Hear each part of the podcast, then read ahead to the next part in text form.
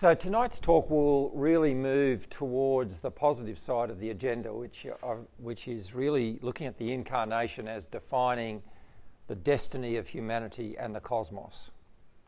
It's actually a massive uh, picture of the incarnation, which is, uh, is a paradigm shift. Last, uh, in, in the last talk, I talked about Descartes and how Descartes had really shrunk the conceptual landscape of what reality is for the modern world. Uh, within that landscape, the incarnation doesn't fit so well. Tonight, we will go on to the positive side of the agenda and really um, try and create a uh, positive vision of the incarnation as redefining our destiny this opening slide is uh, got an intriguing comment down the bottom, which uh, the, the, relevance of which may become clearer as we go on. Uh, Leigh Hunt was a 19th century agnostic, close friend of uh, Keats and Shelley. This is a famous painting. It's actually the funeral of Shelley on a beach uh, with Leigh Hunt uh, looking at it. The quote's intriguing um, from agnostics, like looking into the gospel, that if a divine religion might be found out where charity was really made the principle of it instead of faith, the rest of the sentence is it would have a great many more adherents. Um, and perhaps the uh, meaning of that will become clearer as we talk on tonight. I was interested, by the way, during the week when I was reading some of Peter FitzSimons, who is a cranky old agnost- uh, atheist agnostic, um, Sydney Morning Herald journalist, who regularly likes uh, criticising Christianity, um, talking about the gay debate and the Israel Folau controversy. But the heading is, What would Jesus do? And he finished with a mental model of the Jesus I grew up to recognise, having a softer, more gentle presence. So it's really almost a picture of people wanting to believe, um, but but not actually, uh, but being attracted to Jesus, but not the infrastructure we put around uh, around the gospel. And that's how Leigh Hunt felt. So let's uh, let's move in, um, and I wonder if this is. I don't think this is working. So last time I uh, talked about there being two models uh, that could characterise the way we look at the uh, the gospel, the, the the redemption view, and the incarnational view. Um, this is not my model, uh, it's, someone else's, who characterised the first half of the 19th century as dominated by a redemption view, very sin based, transactional type gospel, um, and in which the incarnation is a means to an end. It's a vehicle to achieve forgiveness. The incarnational view is much more creation centred and began to dominate the second part of the 19th century in England where the goal is actually the glory of all creation, and the emphasis was more on all things being made in God's image and the image of God. Uh, in which case, the incarnation is no longer the means to an end, it's actually the end. And the cross and the transaction of the cross is a, is a means to the end that the incarnation sets out. So it's almost a reversal in terms. Uh, the tonight, what I want to, to talk about is the uh, conceptual landscape onto which that word incarnation falls. Because whenever we come across a, a massive uh, idea, it falls into a paradigm.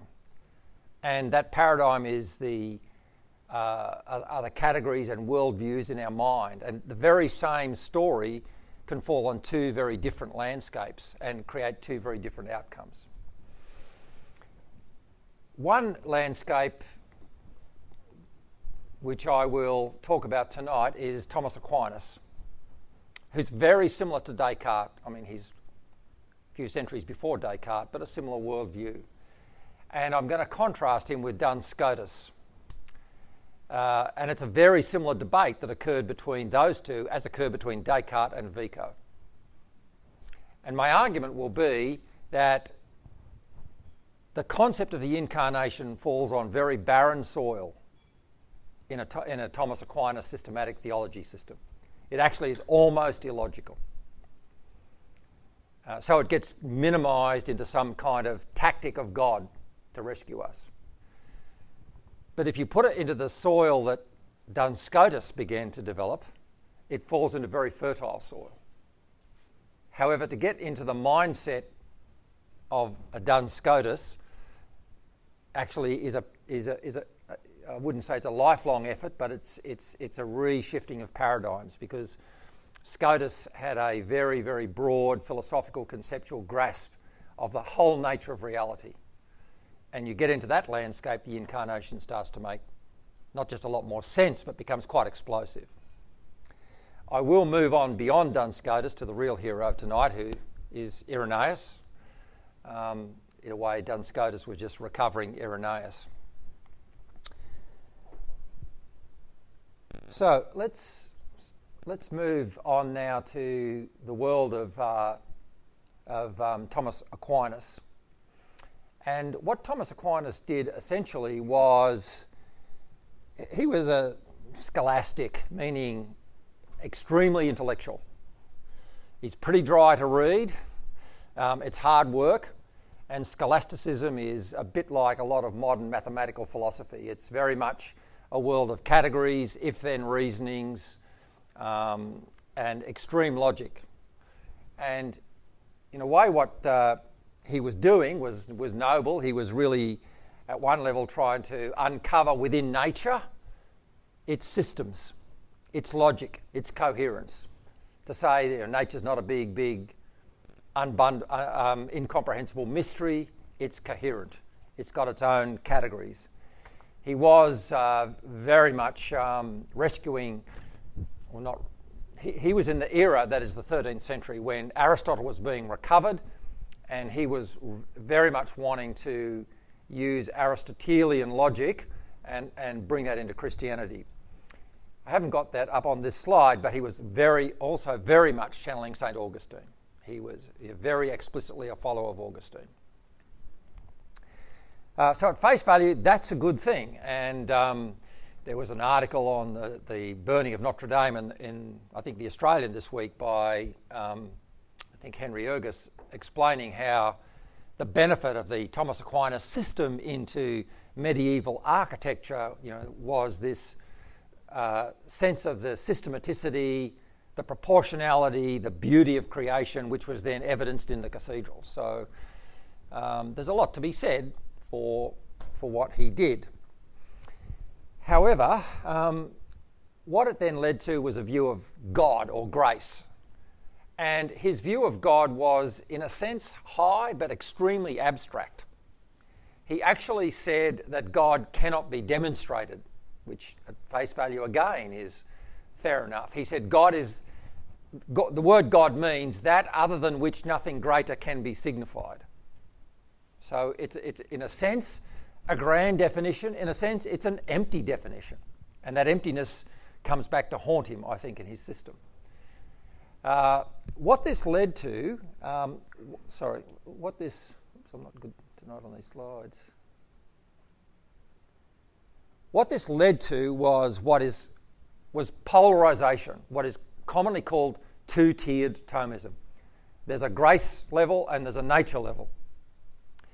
And this led to, and, and, and really he forced that, def, that distinction. Now, if you actually get familiar with what's called dialectical reasoning, di- dialectical reasoning, which I, I actually think is very left brained, will always force either ors. And if you're in the presence of a, of a strongly dogmatic dialectical reasoner, it's very off-putting because they'll, they'll, it's like being having a, a lawyer in front of you who says, "No, answer the question, yes or no," and you, you're wanting to say, "Well, it's actually not yes and it's not no," but they won't let you do that. And that, that's what it feels like when you read Aquinas an intimidating intellect, but very left brained. But it will lead to either or. It, it just will. And um, uh, the. So I don't know why it keeps flicking back. It's not going to be a good night with the slides. It's a sign, yeah, it's a sign. Um, what this led to was an epistemology. Now, please hang on to this. This is going to become increasingly important. Epistemology. That is knowledge. The epistemology of Aquinas was famously called the via negativa, which is I can only define God by what he is not. Because the minute I were to attribute an attribute to him, I would understand him. So he said, We cannot inquire into the manner in which God exists. We can inquire only into the manner in which he does not exist, since we cannot know of God what he is, but only what he is not. This can be shown by excluding what is incompatible with God. There's a kind of logic to this, but you can see it's leaving us with a great big vacuum in the middle around what, who God might be. So, you know, is, for instance, for instance, um, he goes that there are eight of them. Is God um, multiple or is he uh, is God composite? No, God is not composite. Um, so you say he's not, he's not, he's not. It's a definition by negation. The, the point about this in, in this world, uh, knowledge um, is somewhat of a second order question to the theology of grace versus nature. I mean, when we, when we for instance, were to uh,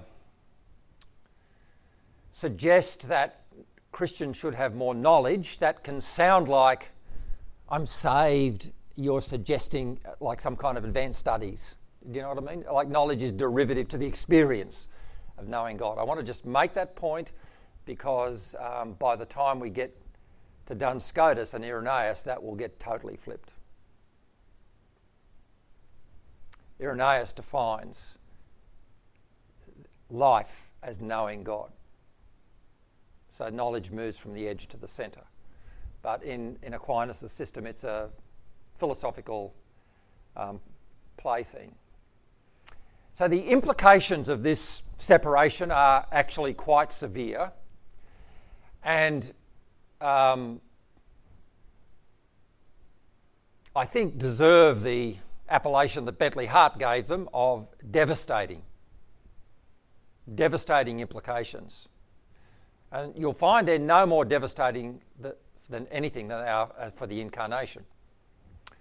But what, what he did is he has objectified nature and given it its own reality, which must stand alone. So nature must have an inner logic, it must have its own cause and effect systems that explain it.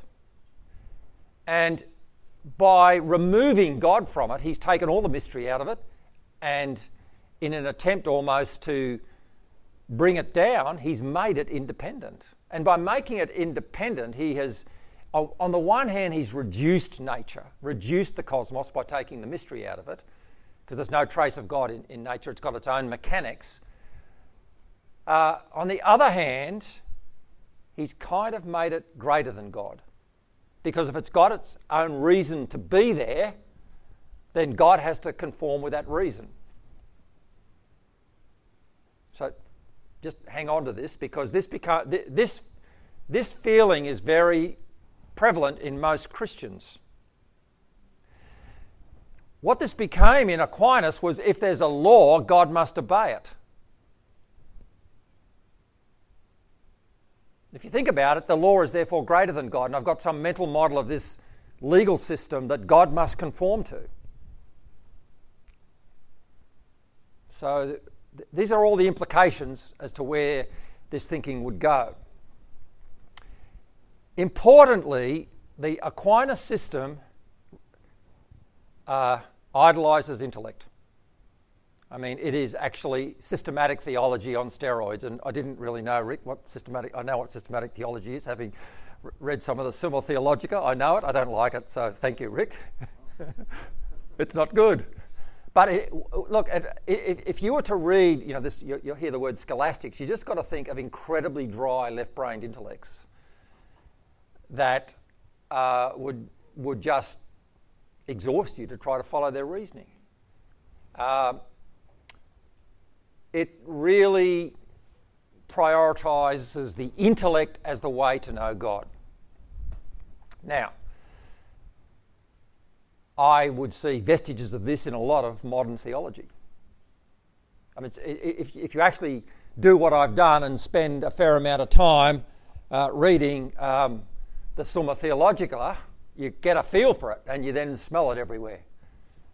Um, and um, but further down the track, it all got worse because the separation has unintentionally left a vacuum up with God.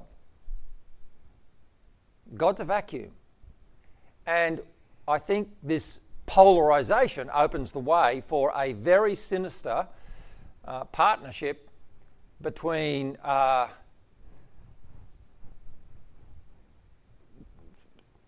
on the theological side, a false bifurcation between faith and reason, and almost a sense of the supernatural. So God's got to be God, the, realm of God is the quote unquote supernatural, a word that, as far as I know, is not in the Bible, but we all talk about it. It suggests there's nature and then the stuff above nature. But if you think about the polarization, what it will do once secularized is once I've objectified nature and admitted it's got its own reasoning, if I stop believing in it gets easy to stop believing in God because nature's got its own logic. I don't need God anymore. So it also clears the ground for the death of God debate. I'm not suggesting that Aquinas planned this, it's just the implications of, uh, of it. Um, and the, the second area that where this Thomistic system, um, which was incredibly influential, of course, that's why I'm talking about it, was its assumptions for language and knowledge. This is, uh, this is vital. Um, and this is the piece where I left T.S. Eliot out. Uh, Language is, of course, my background, so I'm talking here out of stuff I've studied and, and love. But the concept of words comes into this. And what we mean by the concept of words now is how close does a word get to what it's describing? Like, how close is the reality of a word and the concepts I've got in my mind to the reality it's describing? Now, in the, in the polarist binary reasoning of the black and white thinking of Aquinas, I only have two choices. Things are equivocal or unequivocal. This reminds me of dealing with, sorry to say it for those who are lawyers, but this reminds me of dealing with extremely left brain lawyers. The word means this or it means that. So either language is equivocal, in which case it is got a one for one correlation for what it's, it's, it's an adequate definition, or it's unequivocal. You see the either or? Um, so hang on to this at the moment because uh, it becomes it, it, it, this will become increasingly important. That's where the language for God. H- how do I describe God? How far away from God are the words I'm using to describe God? Now, this is where he introduced the idea of analogy. This is analogy in the hands of a scientist. Essentially, we only know God by analogy. Now, what does that mean? An analogy compares two unlike things and they have nothing in common. It is a merely descriptive device. So, if I say my love is like a rose, the rose and my love have nothing to do with each other. If I say God is like a rock, well, God is not like God is not a rock. They have no qualities that they share. So when I use analogy, I am completely I, um, I, I, cannot make any claims that, uh, that it's equivocal. And where this will lead to is take the word goodness. We use the word goodness. We could say God is good, but don't for a moment think that your definition and concept of God correlates with God's in any way at all. Because the qualities will be utterly different. So God becomes completely unknowable. Well, as you might see, the incarnation is really problematic in this system. Because the incarnation becomes some kind of visit from the supernatural realm and as an addition to the natural realm. It is actually a foreigner, a stranger, who has nothing in common with us visiting hostile territory, if, if you have a Thomist landscape. So, Jesus is really an analogy for God. The incarnation is an analogy. God and man are two separate categories, and I can't. I mean, when, I, when you put the incarnation into the unequivocal system, really it is the strong suggestion that Jesus is an analogy. He actually says it. Can a creature be like God? When we affirm that a creature is like God, we are not in any way compelled to say that God is like a creature. We say that an effigy, a painting or an image, is like a man, but not that a man is like his effigy. So I can say the painting's like the man, I can't say the man's like the painting. Similarly, we can say that a creature is like God, but not that God is like a creature. So, do you see where he's going? The image of God now is merely an effigy. There's no qualities that I can share with God. It's a poetic analogy. That's the best you could say of Genesis 1:27. Now,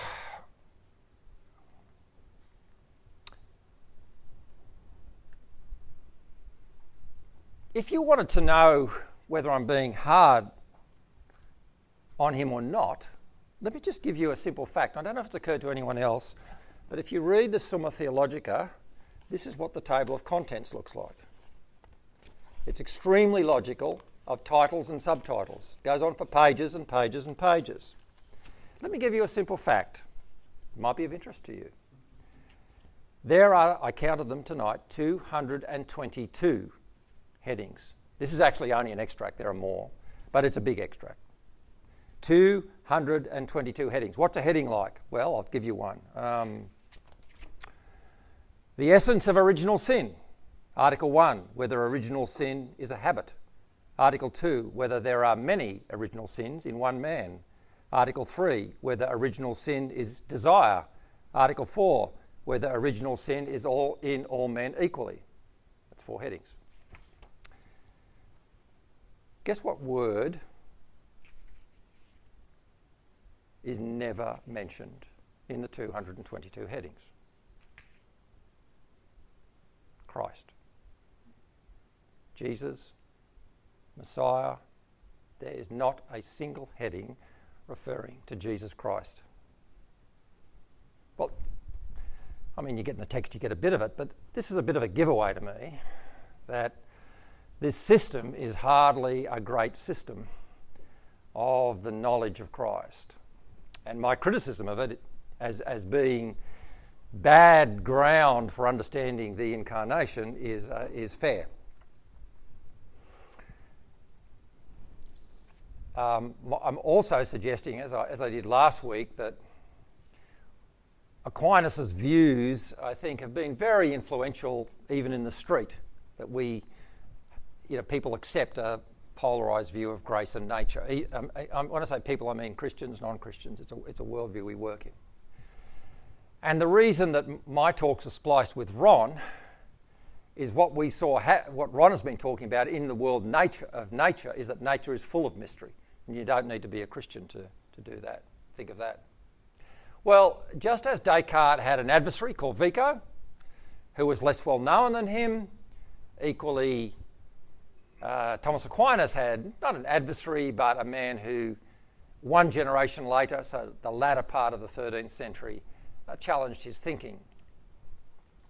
And that was Duns Scotus, Scotus, who had, in contrast, an integrated view of nature and grace. Uh, my, I, I, confess I haven't read him directly. I haven't got around to that yet. So my information on Scotus is coming from listening to people about him. Uh, but I think it's a, it's a fair, it's a fair modelling. So what Scotus did was he made a fundamental challenge. And the fundamental challenge is very similar to the challenge that Vico put on Descartes, which is no, the world is not made up of intellect, it's made up of the will is primary to the intellect. And you've missed that entirely. Aquinas.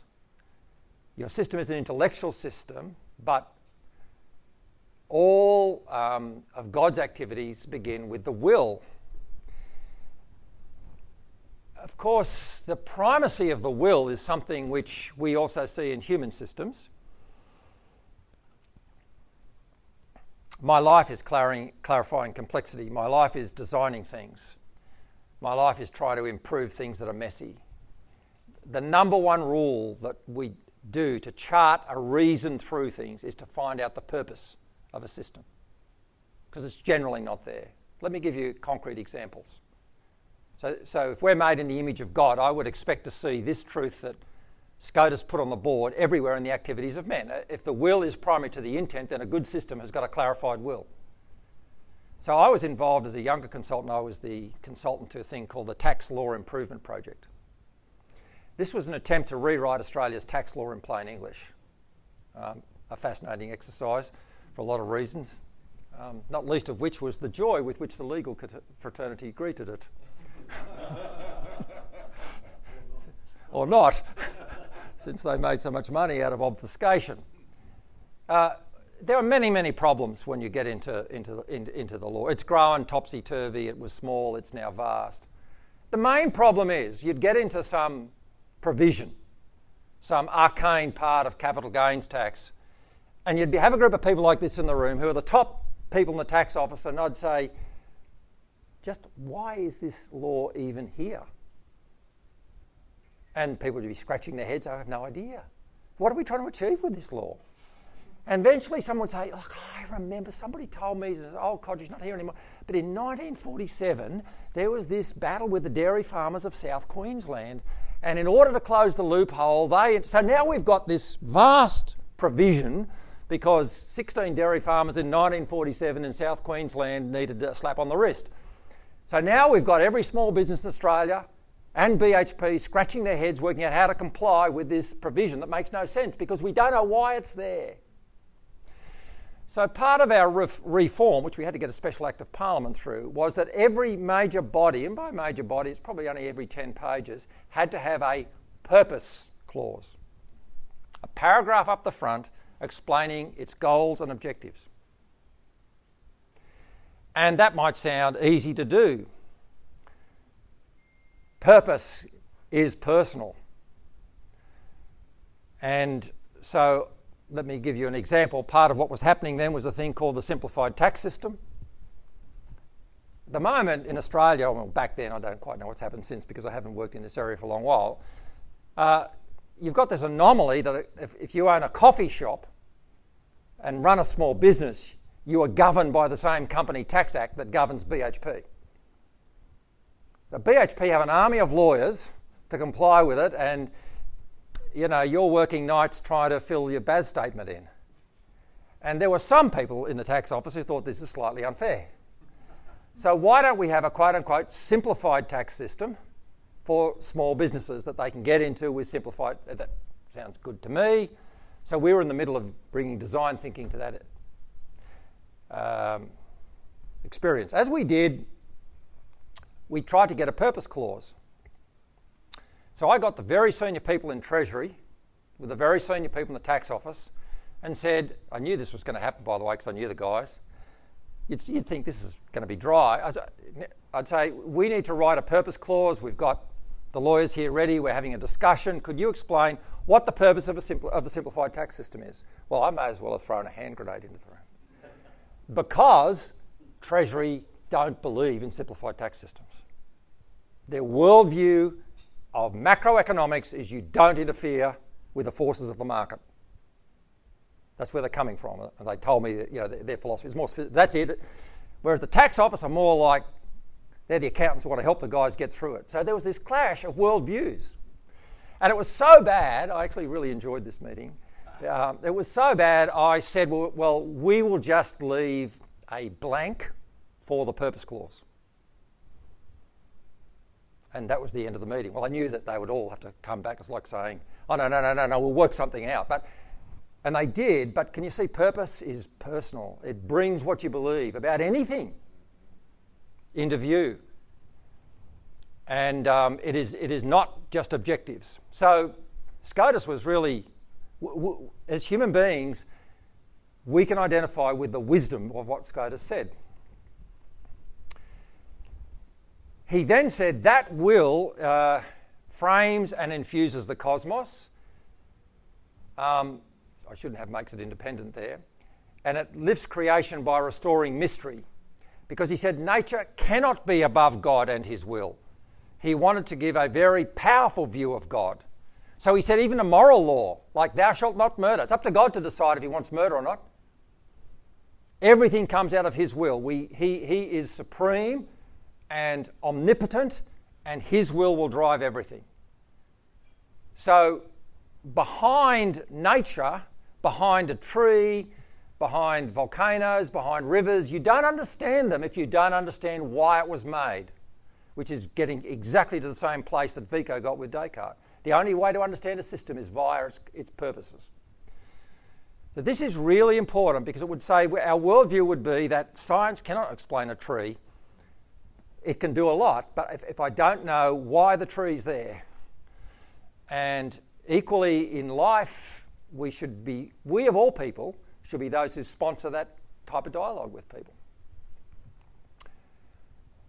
Um, I think we go further because the word will is a little bit problematic in that we can read it as being um, goals and objectives Whereas in the context of the Bible, it is actually a synonym for love.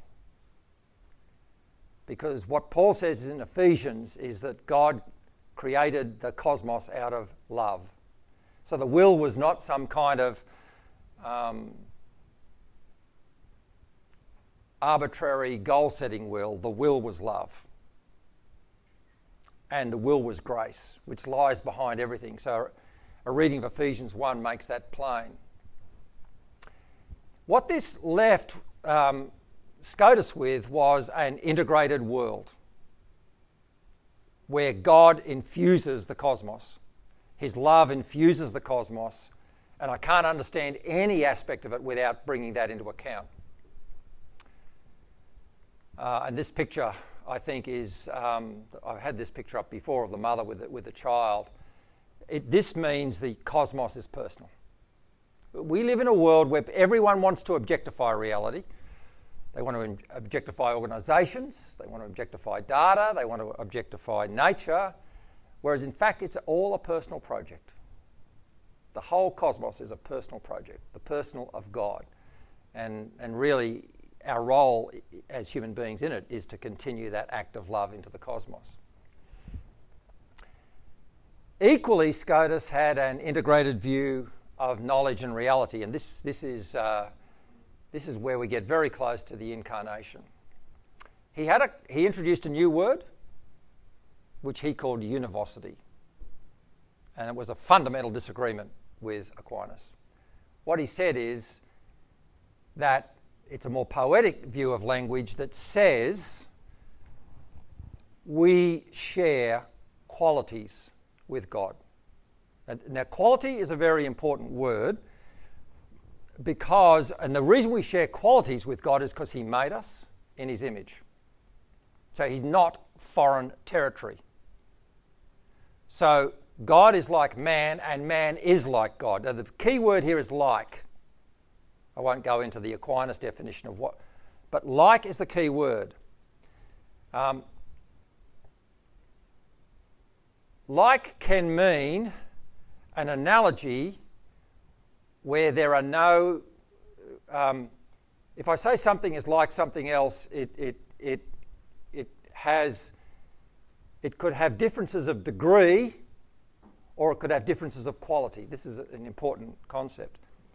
If it's got differences of degree, like I could say white could be whiter or less white, big, smaller, less big. They're, they share the quality of size and space, it's just they're stretched. But what Aquinas said is that God and a rock have nothing in common. There's no quality they share. And fundamentally, Scotus disagreed. That was univocity, which, as you can see down below, the overlapping circles of God and human and God and good. Welcome. The example down the bottom, I've got, I've got two words for those listening uh, good written in bold, all capitals, and good written in italics. They would share the quality. They share the quality of that word good, and I've stretched it with typography, but we've still got the same word. That's what uh, Scotus meant by univocity. By univocity, he meant God and human are overlapping circles. He doesn't pretend everything is the same, but something is. Within his system, of course, therefore, the incarnation is now not a visitation, it's a revelation of the true nature of things. And the incarnation is not an analogy, it's actually univocal. It's actually God revealing what we have in common with God. And not just with God, but what God has in common with the cosmos. So it is actually the central um, explanation of the cosmos because it is defining that overlapping circle between God and the cosmos with human beings as the bridge. So I think you can see now within this concept, the incarnation is, is ready to get really stretched. The, the um, part of the New Testament that probably stretches it most, is easiest to see stretching it, is John's Gospel. Because to say that the incarnation is in fact a revelation, not a visitation, is to say it's a sign. And John's Gospel is a book of words and signs. Now, I'm not going to go through all of John's Gospel, but I just want to show how the, the, the Scotus system of the incarnate, uh, the Scotus system shines the light on John's Gospel. And this is actually a very important statement, it's a bit shocking, is that John is not apparently interested in sin, forgiveness, and redemption because you simply don't find the words in John's Gospel. I mean, you can look and look, but forgiveness of sins, the Jewish concept of the sacrifice, it is, it is not there, hardly there. The theme is clear. The theme is that the goal of humanity is to know God. And that's why the book is written, that, that you might know and understand. And if the goal of humanity is knowing God, and I'll come back to that in a moment, then the problem we have is darkness, not sin. Now, I'm, I'm probably forcing that point, but the opening prologue of John's Gospel does not talk about sin, it talks about darkness. Now, I'm, I'm, not dis- I'm not discarding sin, but I'm saying darkness is more interesting. I actually think it's much more communicable to the modern world than sin. Sin sounds to me like a specialist problem. Like if you go and want to tell a non-Christian you're a sinner, then uh, you know, apart from the fact they don't like that as being offensive, it's like, well, you've used specialist religious language to tell me about a problem I don't think I've got. And I, furthermore, if you want to push it, I'll push back and t- talk to you about all the Christians who are sinners, which is why they rejoice in pedophilia in the Catholic Church. But if you talk about darkness, that's more interesting. Why are we here? Why is the cosmos here? Has life got meaning? We just had, Anne and I, a long conversation this week with a young couple on that, which was so much more illuminated by this view than if we'd have pushed sin on them. And if the problem is darkness, then the answer becomes the Word, because the Word illuminates everything. And in John's Gospel, that's the, that's the, the progress of the book. Uh, the prologue announces the Word, and astonishingly, astonishingly says the Word created the cosmos. I mean, the opening 12 verses of John's Gospel are a sculptured explanation of the origin of the cosmos. Importantly, it describes Jesus as coming to his own, not to, not to a foreign territory, but to his own, not just his own people, but his own creation who didn't recognize him. What then follows in the book is the, the chapters 2 to 12, which C.H. Dodd, who's a great writer on John, calls the Book of Signs. Now, here we have an important use of a word. The word that most commonly is used by us, I suppose, and most people is miracles.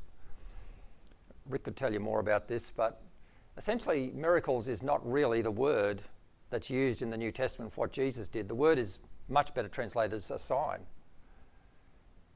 So it's not so much a supernatural, unspe- uh, when Jesus walks on the water, it's not a supernatural, strange visitation, it's a sign. Uh, when Jesus heals the blind, it's a sign. It's a sign of the, na- of the relationship w- you know, we human beings are meant to have with the world around us. So the, the middle section of John is communicating the word. The word is revealing the real nature of our relationship with the cosmos. And then in the farewell discourses, the word bears fruit, and that fruit that was contained in Jesus, now that incarnation actually gets spread to the disciples. Um, and that spreading is then secured in the resurrection as the recreation of the cosmos. So, John's gospel is really um, well understood as an unfolding of the incarnation all the way through. That is, that is, that is actually beginning with um, the creation of the cosmos in the Word.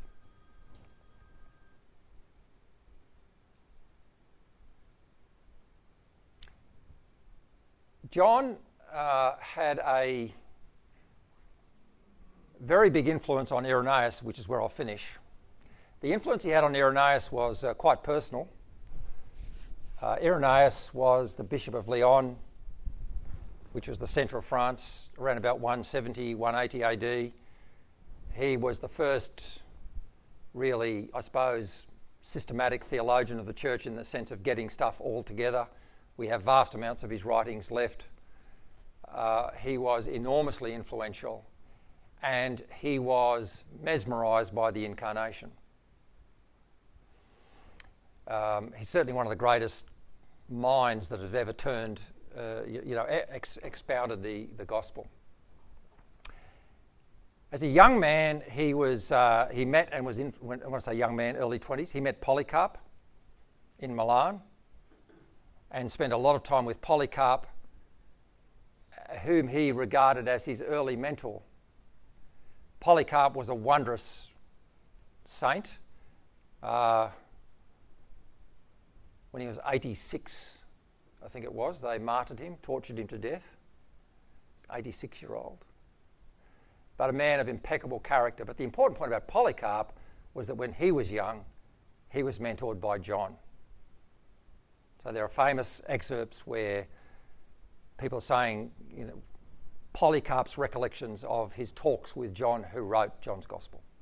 So Irenaeus had this very strong personal connection, not just through John's Gospel, but through conversations with, with John. And the same themes of the word are dominating in Irenaeus. Um, this is a long quote from Irenaeus. Uh, um, I, I didn't have the time, but I was going to hand out to everybody this epic chapter. It's actually chapter 20 of book 4 of his book Against the Heresies. Um, I'll read out parts of it because what I want you to see is that in the mind of Irenaeus, the problem humanity has is not sin. He's actually gone way back before sin to fundamental questions of how can creatures have life. And he has this breathtaking universal view that life only comes from God. And what he actually says here is that life comes from seeing God. So knowledge is not an uh, academic thing, it's, it's actually the source of life.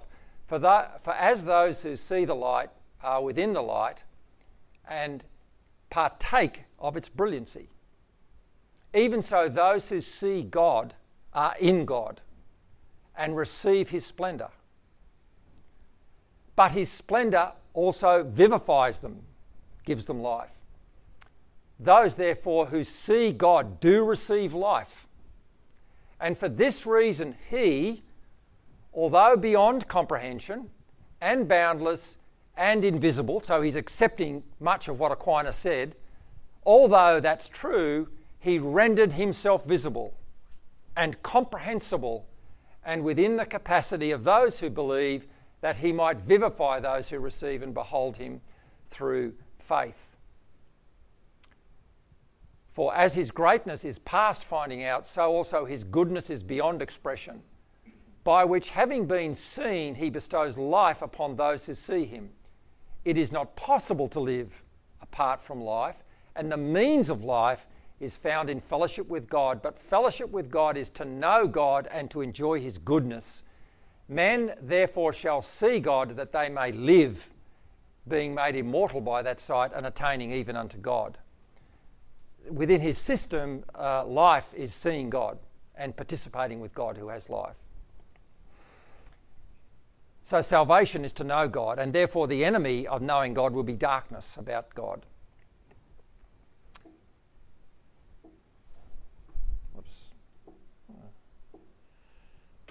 Got stuck here.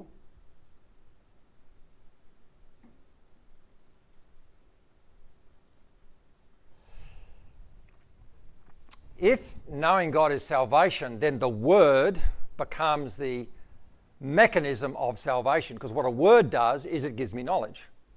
A word illuminates things, and the effect of a word is to bring light. If I explain something to you and you don't understand it, the word gives light and that life in you in this system is becomes life. That's his system. His system of salvation is a system of communication. With, with the Logos being the communicator.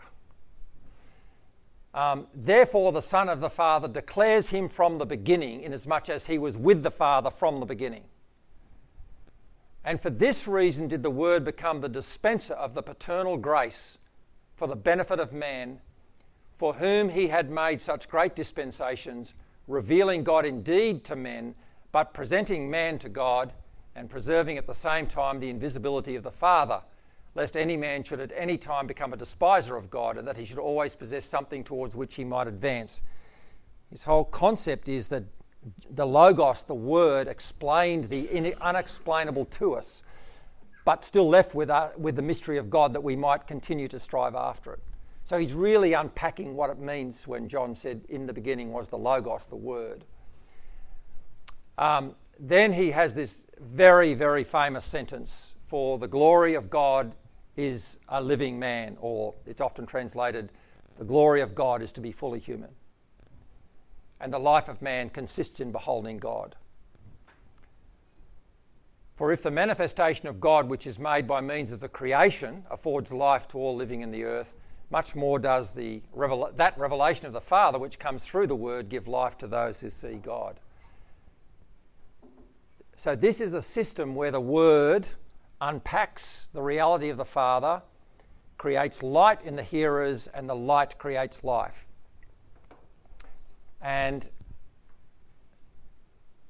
that system is became for Irenaeus, he, he's famous for picking up um, the concept of recapitulation. Everyone here familiar with that concept? Um, re- recapitulation. Yeah. So, recapitulation was a dominant concept of the gospel in the second century. And nobody developed it as much as Irenaeus. It's phenomenal. It's almost the high point of all I've been you know, struggling to say. It comes from Ephesians 1, verse 10. Ephesians 1, verse 10, Paul says, with all wisdom and insight, God has made, the Father's made known to, He has made known to us the, the, the mystery of God, that in the fullness of the ages He might gather together in one all things in Christ, both things in heaven and things in the earth. It's one of these verses that is astonishing to read. He actually is saying that God will integrate the universe in the man, the glorified man, Christ Jesus. Gather together in one can be translated in many ways, a bit like the word logos. It means to summarize, it means to integrate, it means to synthesize, it means, it can, in an argument, it is your summary, but it's a word that suggests that every part is contained in a collective whole, and that whole is Christ. He will, in fact, do that to the universe. And in talking about this, he, we as human beings know what this is like because one of the capacities of our mind is to create wholes out of parts, and it's totally mysterious. But that word is often translated to recapitulate. So that's where he got the word from, to recapitulate all things in Christ. Um, so he, for him, the incarnation was re- the recapitulation of all things in Christ. So what I, I tried to draw a diagram, and with this I will finish. What these guys do, unlike uh, Aquinas, is they all go back as John did to the beginning. Like Irenaeus did that, Scotus did a bit, but, but Irenaeus was right there. Gregory of Nyssa did the same. And by the way, Aquinas does almost nothing with creation, almost nothing. And he has this epic investigation of how was the cosmos created. And he goes straight to the Trinity. It was in fact a collusion between love, the Word, and wisdom Father, Son, and Holy Spirit. And that the Word of God was there creating the world. So, in the genesis in the DNA of the world was the image of God in the Word. What that means is creation has a golden thread through it without which you cannot understand it. And that golden thread is the image of God. A tree's got it, a rock's got it, a matter. You can't say we've got it. I mean, we have it at the top of the tree, but nowhere you can't. Nothing can be understood without God for these guys. Nothing can be, because there's this golden thread that came. Existence is such a mystery to them. That we should exist is such a mystery, and only God has the quality of existence. I mean, Aquinas got that right, by the way. And so we don't go around saying, well, I do it more and more as I get older, which is, I'm just kind of jaw dropping why we exist. Where did that come from? That's a gift. By the way, it's the first prayer of the church in Revel- the elders in Revelation 4. You know that, of course, the very first one. Thou art worthy, O Lord, to receive power and glory to me. Why? Because you created all things, and by your will they exist and have their being. So Scotus was completely right. Aquinas missed it. They only exist, we only hear by his will. And if that will is loving, well, then there's love behind everything. However, in reality, there's this cobweb of darkness around that thread sin, mess, corruption, confusion. And the golden thread is uh, enshrouded with darkness. That's life. God, you know, that, that's not evident. So, what God has been doing the whole time is incarnate through the Word. And in this extended passage, he will find really he sees every, every word of God is, the, is, is read through John 1. The burning bush, Moses on the hill, Elijah with the prophets hearing the still small voice. Gorgeous passage on Elijah where he says Moses talked about fire, so they had this communication of the holiness and the fire of God. And what did Elijah find? The still small voice, which was foreshadowing the gentle peacefulness of he who said, A bruised reed I will not break. So God is communicating, communicating, communicating through the prophets. And finally, there's the massive communication, the climax of the word is in the 33 years of this man and in his death and resurrection. This is the big word. It's not like it, it's not like it's a strange word. It's been happening the whole time. But this is the big word. This is the r- word that sums everything up. And this word actually goes back and forward. The recapitulation, this, by the way, I had to translate this out of Latin. I had to struggle, but this was a great, some great German theologian who in 1870 gave this definition. Have you ever, I read these theology books, it's, it's, and they have all these wondrous quotes they don't translate. Uh, in Hebrew, Greek, and Latin. And like, uh, give you a chance. But anyway, at least I could get uh, recover enough of Year 12 Latin to get out of it. The iteration of a, re, recapitulation is what? The iteration of Adam. The picking up, the repetition of the original creation of Adam, both in similarity and in contrast. In Christ as the perfect blueprint so that all things might be subject to him. So the recapitulation goes right back and recapitulates the origins of the universe. And the guy who walked around the dusty fields of Galilee goes right back there, goes right forward to the end of all things. And the purpose of all of this recapitulation, the purpose of this incarnation, is that the incarnation would actually culminate in the incarnation of the universe. And this end of all things is what dominated their thinking that God would be all and in all. That's, this phrase is dominant in the patristic fathers. This is the end of all things that God, this golden thread, revealed, communicated, explained, and achieved in Jesus, would have its way and um, infuse and, and reshape uh, the, the universe. That's recapitulations. No wonder it was a big topic.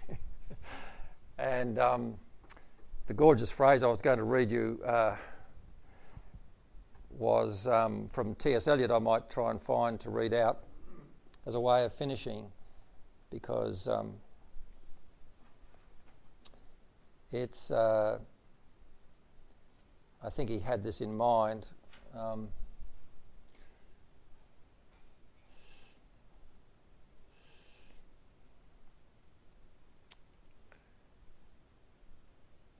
Almost.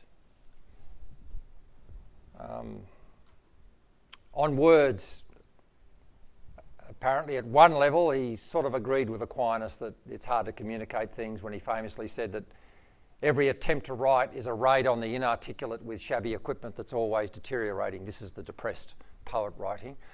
Um, this is uh, Ezra Pound, who was depressed because he couldn't write, having written some of the most magnificent poetry of the 20th century. This is Ernest Hemingway rewriting the last page of For Whom the Bell Tolls 38 times to try to get it right.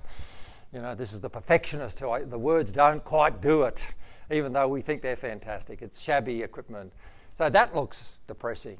But then he said in Little Gidding, what we call the beginning is often the end. And to make an end is to make a beginning. So this is recapitulation. Because Jesus joined the end and the beginning in the middle. The end is where we start from. That is his version of Scotus, that the end being the goal, the final game, is actually where we start from. Every phrase and every sentence is an end and a beginning. So here he has a sense that every, every word captures a universe. It's, it's, it's a big word. And then the beautiful, beautiful, I thought this could be a great sort of logo for gospel conversations. We shall not cease from exploration. And the end of all our exploring will be to arrive where we started and to know the place for the first time. So for me, I felt like as I was preparing this, we always know about the incarnation and we just arrived back where we started, which is what we always believe, but you kind of, I hope in little ways we can all know the place for the first time.